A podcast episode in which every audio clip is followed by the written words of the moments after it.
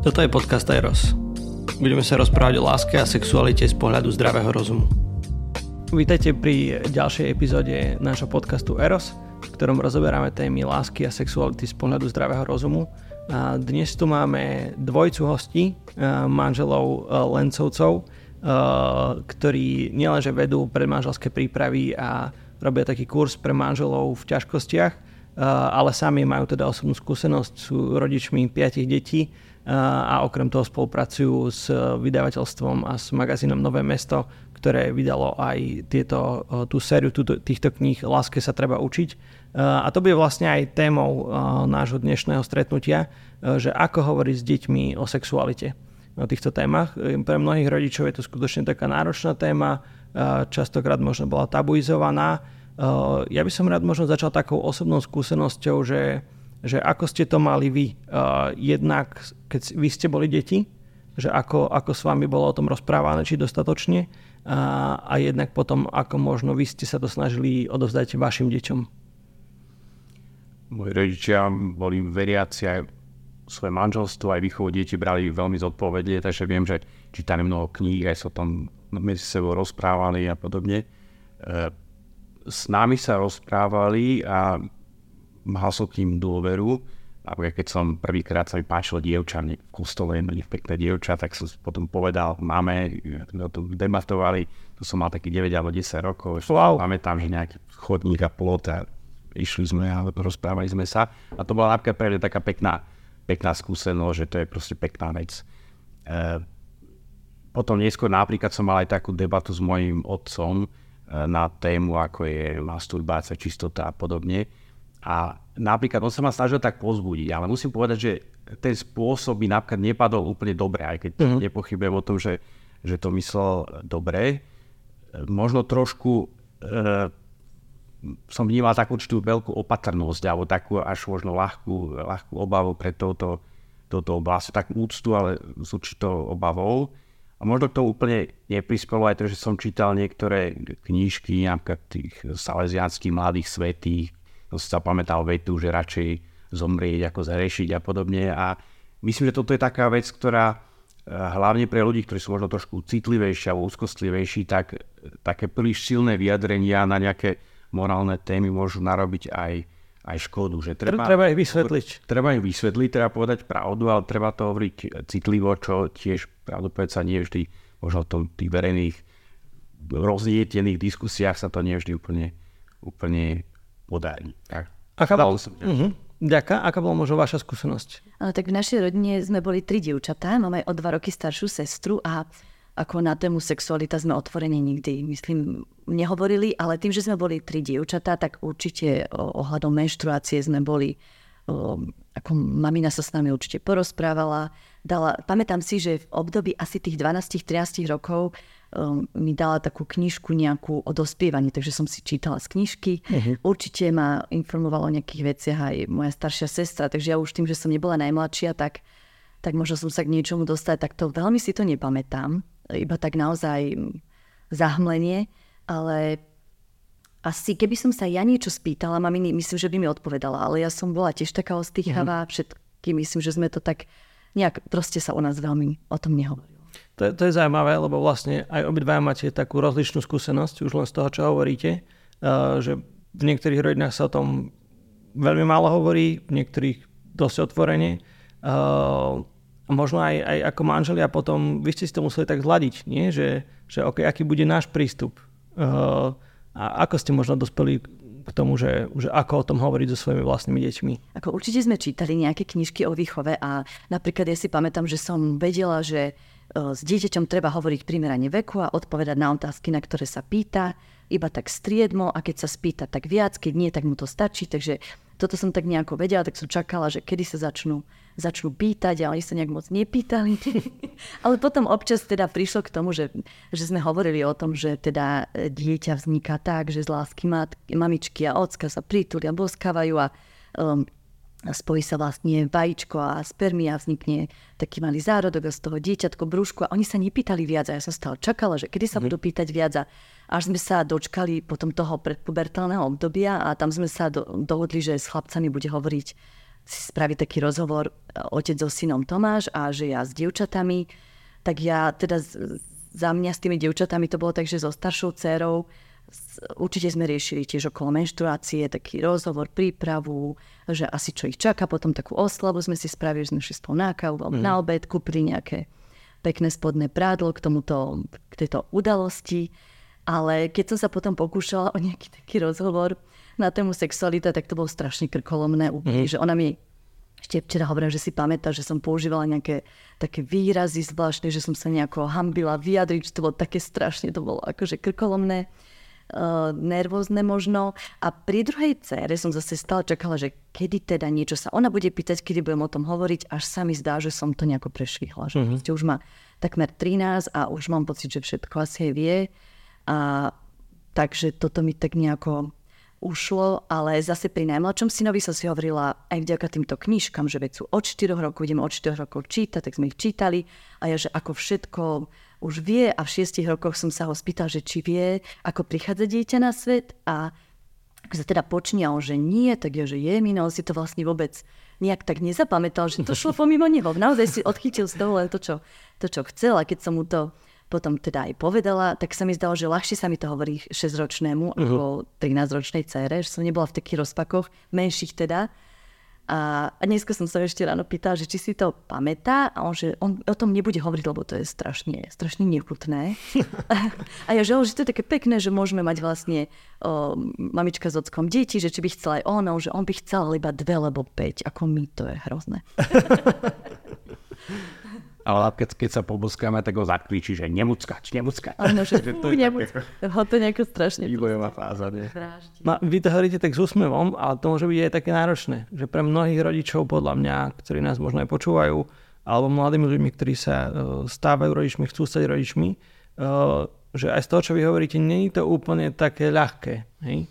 Že ako keby, kde, kde ste zobrali vy takú odvahu uh, vôbec o tom hovoriť, lebo presne človek sa aj cíti trápne, aj možno už len v tom staršom alebo tínedžerskom veku už mu aj tie deti dávajú pocítiť, že už proste out of, out of date, ako sa hovorí, že proste je mimo troška a možno tí spolužiaci to vedia lepšie alebo neviem čo. Že kde ste vy nabrali takú odvahu o tom hovoriť?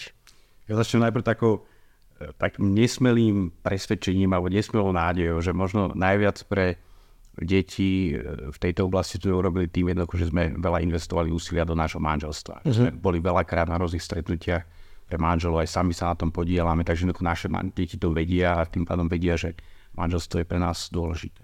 Potom druhá poznámka, to, že sa človek niekedy cíti neisto, trápne, to je normálne. Mm-hmm. Okrem iného to znamená, že človeku na to záleží. Keby nezáležalo a človek to len tak vytasil od rukáva, tak to asi tiež nie je niečo úplne v poriadku. Ja napríklad jedným zo synov, eh, keď som skúšal hovoriť o takých veci ako že polúcia, masturbácia a podobne, snažil som sa tak veľmi citlivo, možno aj podľa tej svojej detskej skúsenosti z detstva, že možno priznať aj nejaké svoju určitú krehkosť tejto, uh-huh. tejto oblasti, ale že sú to veci, ktoré naozaj človek môžu zaviesť nejakým smerom, nejakú zlozvyku a k niečomu menej dobrému. Tak som sa snažil tak, tak citlivo, ale naozaj s tým pocitom neistoty. A to chce takú pokoru, nie? Lebo že presne, že mali sme tu pred nejakým časom Jana Balážiu v tomto podcaste a, a on hovoril presne o tom, že pre rodičov je ľahšie ako keby hovoriť z pozície, že čo by deti mali, aby poslúchali, ale že pri, priznať nejakú vlastnú krehkosť, to stáva rodiča do takej neistej pozície v niečom, že to chce takú odvahu. Hej. A možno treba aj prijať to, že každé dieťa má ako keby taký nejaký svoj súkromný priestor a napríklad jedno z detí vyslovene odmietlo. Uh-huh. Že aj tie deti sú každé, každý každé sú, uh-huh. každé sú iné a keď vnímajú, že niekto vstupuje do nejakého intimného prostredia, tak proste povedia, že, že nie a to treba určite rešpektovať. Mne možno aj tieto knihy a tie diskusie okolo toho možno pomohli pochopiť jednu vec, že my by sme ako rodičia do tohto mali vstupovať ako tí, ktorí sprevádzajú deti od útleho veku. To znači, keď sú krštiny alebo svadba, tak aj trojročnému dieťaťu možno vysvetliť, čo sa deje, alebo alebo povedať, že čo to znamená, že syn vnúči, tak raz budeš mať syna alebo dceru a pre mňa budú vnúk alebo vnúčka, a sa tešiť, lebo je to super. Hej, mhm. ako dieťa potrebuje dostať priebežne nejaké čiastkové Že aby to nebolo tak, že nič, nič, nič a potom naraz všetko. Áno, že to nemá byť jedna prednáška, v ktorej mu poviem e, nie všetko v úvodzovkách. A tiež nie je cieľom na prvom mieste presvedčiť, a skôr počúvať, vnímať, možno klásť otázky viem napríklad, že sme mali viacero diskusí so staršou dcerou, zo dokonalosti s jej kamarátkou na rôzne témy, ako pocráda o obliekanie sa dievčat a podobne. A to bolo akože na, na viacero krát. A vôbec nemôžem povedať, že sme sa akoby mali pocit úspechu vodovka, že presvedčím toho človeka. Ale minimálne je dobré, že nejaké veci počuje, nejaké veci sa dozvie a potom si to poskladá a možno mi nikdy nepríde povedať, že tak to mal si pravdu, hej. Ale to je v poriadku. Ako, toto nie je naša úloha e, rodičov, aby sme mali pocit úspechu, že sú. Mm-hmm. Možno čo mi k tomu napadá je, že e, však aj dnes je veľká téma sexuálna výchova um, a aj z toho, čo hovoríte, že presne niekedy je to aj ťažké niekedy sa možno človek pomýli, musí ísť mimo svojej komfortnej zóny, uh, tak niečom sa to tak ponúka, že však je to ľahšie, že tak necháme to na učiteľov. Nie? Že proste zavedieme tú sexuálnu výchovu v školách a tam to budú riešiť tí odborníci, ktorí to študovali a vedia o tom, ako majú hovoriť a my sa, my sa tak akože, uh, nechcem povedať, že zbavíme zodpovednosti, možno trocha aj áno. Čo si o tomto myslíte? Ja, ja by som chcela povedať, to je veľmi také, na čo som chcela zareagovať, lebo podľa mňa to môže byť aj dobrým impulzom, keď dieťa príde s tým, že čo sa v tej škole vlastne dozvedeli, že sa môžeme o tom ďalej rozprávať. A s našou najstaršou dcerou prišiel ten okamih až v treťom ročníku na gymnáziu, matky Alexie. Asi kvôli covidu som tak rozmýšľala, sa k tomu nedostali skôr, lebo že v prvom ročníku prebieha takáto uh-huh. výchova. A bolo strašne pekný rozhovor z toho, taká vzácna chvíľa, lebo naozaj sme si prešli všetko.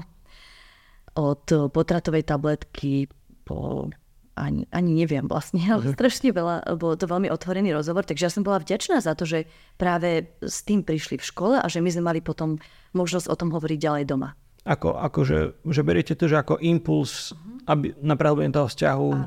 s deťmi, ale že tam asi musí byť už vybudovaná dôvera predtým. Nie? Áno, že, áno Možno by to nezačalo hovoriť, že a mali sme to, ale áno, keď je tá dôvera, tak o tom hovorí. Uh-huh. Ale bolo to také prirodzené, že to dieťa sa pýtalo, nie, že ja vidím z niečím, že idem ti niečo povedať. To je také neprirodzené, trošku sa mi stáva. Uh-huh. Tiež možno asi ako u ktorého dieťaťa, ale mi sa to tak veľmi neusvedčilo, to uh-huh. naplánovaný rozhovor. Ale keď to vidie takto zo situácie, je to úplne, úplne super. Uh-huh aj sa na to nepotrebujem psychicky chystať, som vlastne zaskočená a tým pádom viac prirodzená.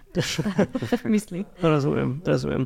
A predsa uh, aj tieto knižky, ktoré vlastne vydala, vydalo vydavateľstvo Nové mesto, za ktorým stojí hnutie Fokoláre, uh, ktorého ste súčasťou, tak nenazvalo tie knihy, že sexuálna výchova, ale láske sa treba učiť. Uh, prečo? Myslím, že taká hlavná myšlienka uh, tých spoluautorov je jednoducho celostný pohľad na človeka a na tú úlohu uh, raz v láske. A tak tie knižky vlastne x krát v rôznych formuláciách proste opakujú základnú myšlienku, že e, našu telesnosť sme dostali ako dar, naše emócie, našu schopnosť sa zamilovať a podobne sme dostali nejaký dar, ktorý sa postupne učíme, učíme e, používať a správne usmerniť, e, naučíme sa ovládať a neskôr má vyústiť do vzťahu, ktorý darovaním sa, nie sebestvom a ktorého konečnú dôsledku aj sa stávame potom rodičmi, mamičkami, oteckami. Takže táto celostná predstava, že proste telo, emócie, duchovná sféra, psychická sféra, to všetko má ísť dohromady, je veľmi vyslovene takým základným bodom tej, tej knižky, je to hlboko kresťanský pod, pocit a, pohľad. A keď sa hovorí o sexuálnej výchove, niekedy je sklon to vnímať, že teraz dáme nejakú sadu nejakých technických informácií, mm. čo robiť a čo nerobiť. A myslím, že to je presne to, čo nechceli urobiť autory. Uh-huh, uh-huh. Uh, no, vy ste povedali, že to je kresťanský pohľad, ale bola tam aj taká kontroverzia o tej knihe, uh, teda, že, že církev, alebo teda niektorí církevní predstavitelia vznesli nejakú kritiku uh, voči nej, tak uh, ako to vlastne je? Že myslíte si, že, že církev podporuje uh, hovoriť vôbec o týchto témach a hovoriť o sexualite, o vzťahoch, alebo je tam nejaká bázeň, alebo nejaký strach, ako to vy vnímate? Ja by som ten, tú báze vnímal v tom, že bojíme sa hovoriť o veciach civilným jazykom. Jazykom, ktorý sú schopní ľudia dnešného sveta vnímať a asi je férové povedať, že k ním máme počítať až naše deti, lebo oni veľa vecí dostanú cez školu, cez kamarátov, cez filmy a podobne. A tá báze samozrejme je, je oprávnená. Tá kontroverzia v podstate vznikla z nedorozumenia, že táto kniha, alebo tieto knihy boli považované za učebnice. To nie sú učebnice. Hej, to je v každej knihe je vložená aj príručka pre rodičov, čiže to je vyslovene návod pre rodiča, ako má sprevádzať svoje e, deti týmito témami. Tieto otázky sa potom neskôr vyjasnili, čiže mm-hmm. vlastne církev potvrdila vlastne ten koncept autorov, že toto nemá byť teda knižka, ktorú dám dieťaťu do ruky, ako hovorila e, Katka, teraz prečítaj si, ale toto si ja najprv prečítam a udsudím, uh-huh. čo je vhodné v ktorom veku e, použiť. A k tomu tá kniha dáva naozaj nejaký, tá príručka pre rodiča dáva určitý návod. Vlastne, ak to správne chápem, tak kľúčové aj, aj pre církev, ak som správne načítal tú kritiku, je vlastne to, aby, aby vždycky tú primárnu rolu zohrávali rodičia. Že aby to nebolo, že sa tu teraz budú šíriť kadejaké materiály a budú si to mladí medzi sebou nejak sami interpretovať, ale že vždycky, keď rodič sprevádza to dieťa, že to je, to je dôležité. Áno, lebo rodič vie vlastne v primerane tej povahe toho dieťaťa aj tomu veku a situácii, v akej je možno skôr odhadnúť, čo, čo a kedy povedať. Uh-huh. V tej, tej časti pre rodičov sa vyslovene spomínajú dve najväčšie chyby v tejto oblasti, nazvime to vzťahovej výchovy. Prvej nazývali to autori jednosmerná výchova, ale tým sa vyslovene myslí, že, že škola poskytne dieťaťu nejaké informácie a rodičov sú vybraní mimo hry. Uh-huh. A druhá chyba je veková neprimeranosť. Toto sú z ich pohľadu dve hlavné chyby. Áno, my, my sme tu mali Richarda Vašečku pred nejakým časom a on vlastne hovoril presne o tom, že, že je to možno taký nezdravý návyk, že my máme pocit, že, že však škola má vychovávať, ale že v skutočnosti, že rodičia iba delegujú na školu svoju prvoradú úlohu a právomoc, že, že sú to naše deti, my ich máme vychovávať, ale z praktických dôvodov my ideme zarábať neviem čo, niektoré veci proste odborníci vedia lepšie, tak delegujeme tú našu úlohu na školu, ale že v prvom rade je to zodpovednosť rodičov. A v tejto oblasti asi asi tým zvlášť, nie? Ale mohli by sme sa doplňať. Podľa mňa je super, keď sa v triede nejakou psychologičkou rozoberú aj viac tie vzťahy medzi chlapcami, dievčatami, to z rôznych pohľadov. Podľa mňa by to mohlo ísť ruka Áno, ruka. určite, určite. Ale že tí rodičia proste ako keby, presne ako ste povedali, že nemajú byť od toho procesu odrezaní alebo odčlenení, že štát teraz niečo povie, dá nejakú sexuálnu výchovu a bodka. Že, že ten dialog medzi tou, tou školou a tými rodičmi je, je dôležitý. Ale teda poďme do toho, už ste to viackrát spomenuli, eh, že dôležitá je, mm, dôležité je, aby, aby tieto informácie aj ohľadne sexuality, lásky, vzťahov boli primerané veku. Aj tieto knihy sú vlastne že rozdelené na tri vekové kategórie. Uh, mohli by ste možno viacej povedať o tom, že čo v ktorom veku je z vášho pohľadu také rozumné, rozumné v ktorej oblasti povedať? Ako ja možno za tú prvú kategóriu 4 až 7 rokov, tak čo sa týka tela, tak tam je to také v celku, asi je pekne odilustrované v tej knižke, je také jednoduché, že e, chlapec vníma, že je rozdielný ako dievčatko, hrá sa s inými hračkami, má tendenciu robiť iné veci a e, inak sa oblieka, možno sa aj vtedy ešte menej zaujímajú jedno to pohlavie o to druhé, sú takí skôr, že chlapci sa hrajú s chlapcami, dievčata s dievčatami a možno dôležitejšie mi tam prídu tie emócie, že aby dieťa vedelo povedať, teraz sa hnevám, teraz sa bojím, potrebujem byť samo. A ako toto, keď sa naučí v tomto veku pomenovať, tak je to veľmi dobrý základ potom už aj vyjadrovať emócie neskôr, také tie zložitejšie možno. A, a čo sa týka tej plodnosti rodičovstva, to je naozaj taký iba v tomto veku to tak jednoducho načetnúť, tak podal Tomáš ten príbeh, že proste budeme sa mať radi um, s manželkou alebo s manželom a budeme mať spolu deti a napríklad náš Lukáško už keď mal 5 rokov, tak on hovoril, že on už strašne chce byť veľký ako náš najstarší Filip, najstarší syn lebo on sa strašne nudí a on už by chcel mať tak deti a chce ich nosiť k nám ako k starým rodičom a my im budeme kúfať jogurtíky, lebo to tak pekne zažíval tých svojich starých rodičov, tú starostlivosť a on už hrozne chcel byť v tom, takže sa na to tešil už v 5 rokoch. Toto je vlastne možno tiež dôležitá súčasť e, niečo, čo by sme mohli nazvať sexuálna výchova alebo formácia v tejto oblasti, e, že byť v kontakte aj s rôznymi generáciami. Nie? Že, že tí súrodenci navzájom a, a s rodičmi a so starými rodičmi a tak ďalej, že dneska sa to ako keby niekedy tak individualizuje, že to je iba ten jeden človek, ale že v tom kontexte je to možno také zdravšie, ako aj vy ste naznačili. Uh, dobre, ale uh, predsa dá sa povedať, že, uh, že sú nejaké veci, ktoré sú možno špecificky dôležité alebo v našej spoločnosti vypuklé.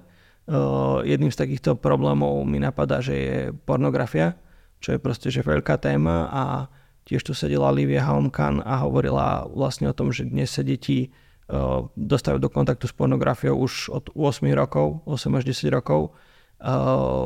Možno nemusíte hovoriť o vašich deťoch, ale že, že tak celkovo principiálne, že, že ako s touto témou pracovať ako rodičia.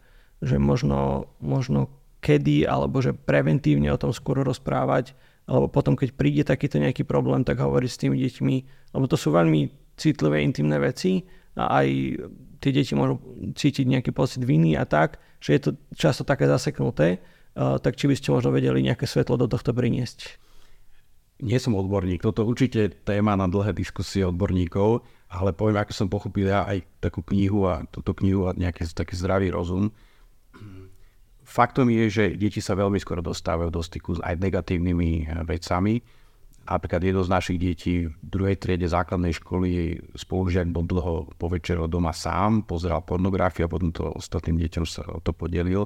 Takže to dieťa si urobilo predstavu, že to je niečo hnusné a proste opakovane sme sa museli vrátiť v tej téme, že, že to je vlastne pekná vec, keď sa budeme objať a podobne. Takže, že sexualita celkovo. Áno, takže tá téma je naozaj veľmi vážna a dôležitá. Prístup autorov týchto knížek som pochopil takto, že oni hovoria, že v minulosti medzi 6. a dajme to 11. rokom bol obdobie kľudu, kde deti neriešili sexualitu. Dneska na základe aj filmov, aj všetko chce... Technológií, sociálne siete. S kým, a podobne. Oni ešte necítia sexuálnu túžbu, lebo tie hormóny ešte neprišli, ale tú tému už veľmi citlivo vnímajú. Takže tí autori dospeli k takému pohľadu, že povedzme im veľmi stručné vecné informácie ešte v tom období pred nástupom puberty, čo u dievčat môže byť do 9. roku a u chlapcov povedzme, že do 10. 11. Hej. Povedzme vecné informácie, že takéto e, veci, veci existujú, že to nie je dobré. A potom neskôr e, v závislosti od nejakej vnímavosti rodičov, či to je problém, nie, nie je problém, tak nech sa ide potom e, ďalej, možno aj s odborníkmi alebo s ďalšou, s ďalšou literatúrou. Takže určite je to vážna téma aj pre odborníkov, ale hlavne pre vnímavosť rodičov, mm. či to moje dieťa rieši alebo nie. Ale vedieť by o tom malo ešte pre puberty. Možno aj v tejto téme, ale aj v iných. E, myslím si, že čokoľvek z týchto tém, či je to nejaké že prvé chodenie, alebo proste že prvý bosk, alebo čokoľvek, uh, tak uh, je dôležité podľa mňa vyvážiť ako keby že tú pravdu, alebo nejaké že pravidlá a to, čo je dobré a zlé a zároveň s tou láskou. Že ako, to spojiť. Lebo niekedy sú proste, že niečo jasne zlé, hej, že tá pornografia, že proste my vieme, že to škodí a bude to škodiť e, a ak sa do toho človek zamotá, tak proste e, to môže mať akože veľmi zlé dôsledky na život. E, a v niečom tá tendencia je taká, že ako rodičia by sme mali povedať, že proste toto je zlé a nemôžeš to robiť. Hej? Že byť v tom taký jasný, ale zároveň niekedy to potom či vyvolá väčší pocit viny alebo proste nejaký tlak, ktorý zase môže viesť nejakým negatívnym dôsledkom. Takže z vašej skúsenosti, alebo ako to vy vnímate, že ako to vyvážiť, že jednak dať pravdu tým deťom, ale jednak lásku a, a také prijatie? Ako, keď si tak spomenieme, ako som sa rozprávala s dcerou, tak uh, určite som povedala, ako niektoré veci vidím, ale, ale snažím sa teraz už aj v tých konkrétnych situáciách s ňou byť ako, ako práve, že, že poviem, ale potom už cíť, e, snažím sa, aby cítila to prijatie, nech už sa deje čokoľvek, aj keď nejaké ťažké veci sme neriešili zatiaľ, takže neviem, ako by to bolo v takých situáciách, ale asi, že proste povedať a potom už to dieťa vie a už iba aby cítilo, nech, asi rozprávať sa, ako prežíva ktorú situáciu, ako sa cíti, prečo to tak vidí, keď sme sa rozprávali treba o tých potratoch, tak e, nechali sme nich proste povedia tie svoje názory v slobode a sme ich počuli, sme, ako to vidíme my a podľa mňa to tak nejako v nich ostane. Mm. Že nepresviečať ich, ale, ale povedať a oni si to tam niekde uložia. Čiže z môjho pohľadu jedna z takých zaujímavých vecí, že všetci môžeme mať sklon veci vysvetľovať tak, že vyhraňujeme pozitívne voči negatívne. Uh-huh. Ale možno niekedy, a čím, hlavne keď sú deti menšie, je podľa mňa vhodné jednoducho povedať len tú pozitívnu, pozitívny príbeh. A práve ten moment zdôrazňa, zdôrazňa toho rastu, že OK, teraz ešte možno nevieš svoje neju tak dobre spracovať, ale neskôr to budeš vedieť, hej. Teraz si sa zamiloval a nevieš, čo s tým urobiť, ale možno neskôr naozaj nadviažeš pekný vzťah a budeš mať deti a tak ďalej. Hej. Čiže myslím, že tento model nejako takého, že rastu, dozrievania, to je niečo veľmi, veľmi kľúčové v tej morálnej oblasti to vyjadruje napríklad princíp graduality e, Sv. Jana Pavla II. Postupnosti. Uh-huh. Áno, post, princíp postupnosti. A myslím, že toto je jeden z tých spôsobov, ako týchto veciach hovoriť. Teda, že nehovoriť to iba ako, že pravidlo, áno, nie, urobil si to, neurobil si dobre, ale že OK, toto je asi takto, ale smeruješ nejakým smerom, ktorý je dôležitý, ktorý je hodnotný, ktorý je jednoducho pravdivý nielen preto, že to je napísané v katechizme, ale je to pravda o nás ľuďoch.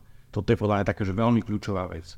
Že ukázať ako keby ten širší pozitívny kontext, hej, že smerujeme tam, OK, možno sme teraz niekde tu, možno aj padneme, možno nie všetkému rozumieme, ale že ten veľký príbeh.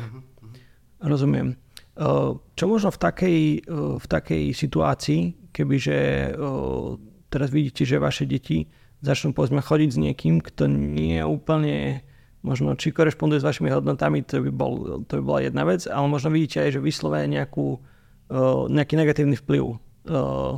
Že ako možno do tohto vstúpiť, ak, ak by ste si trúfli, že, že na jednej strane rešpektovať tú slobodu a, a to rozhodnutie vlastného dieťaťa a na druhej strane ho chrániť pred nejakými negatívnymi vplyvmi. A to už môže byť, či hovorím nejaký frajer, frajerka, ale môže to byť aj nejaká že skupina, alebo, alebo tak.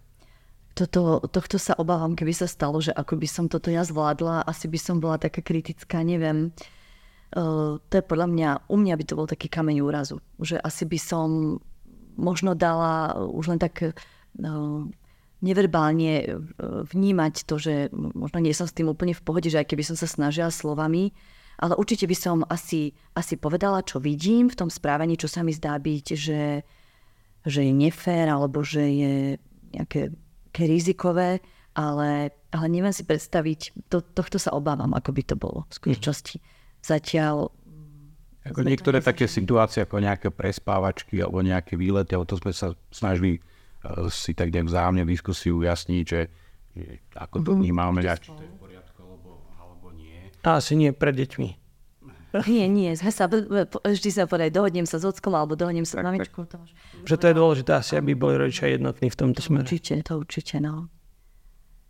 Ako veľa sa snažíme sa teda aspoň tak e, krátko, ale pravidelne modliť za naše deti, lebo my už vnímame, že odkedy majú tých 18, oni už, už nie sú v našich rukách. Už sú naozaj, snáď veríme, že dostali nejaký ten základ a, a že už sa môžeme za nich modliť a ako naozaj niekedy len tak povedať s láskou, ale už, už cítime, že sú takí samostatní. No to som sa chcel vlastne opýtať, hej, že, že vy teda zdôrazňujete tú, tú slobodu a zodpovednosť, ako keby, že vy ako rodiče zasievate niečo a tí, tie deti si to, niečo si z toho zoberú, niečo možno nie, uh, niečo možno budú mať nejakú takú revoltu, ale neskôr to pochopia, alebo čokoľvek.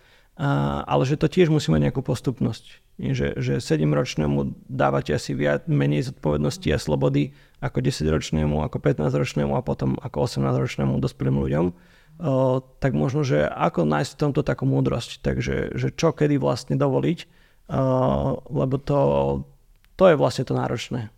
Ako to asi podľa toho tlaku toho dieťaťa, alebo keď niekedy niečo chceme zakázať, ale ono sa veľmi búri, tak vtedy to prehodnocujeme, lebo každé dieťa, tým, že aj iné, napríklad nejaké tie prespávačky a tak, tak možno my sme vždy skôr, ako možno je trošku viac povolili, a verili, že to ako, všetko dobre dopadne, ale poistovali sme sa tým, že sú tam nejakí dospelí rodičia.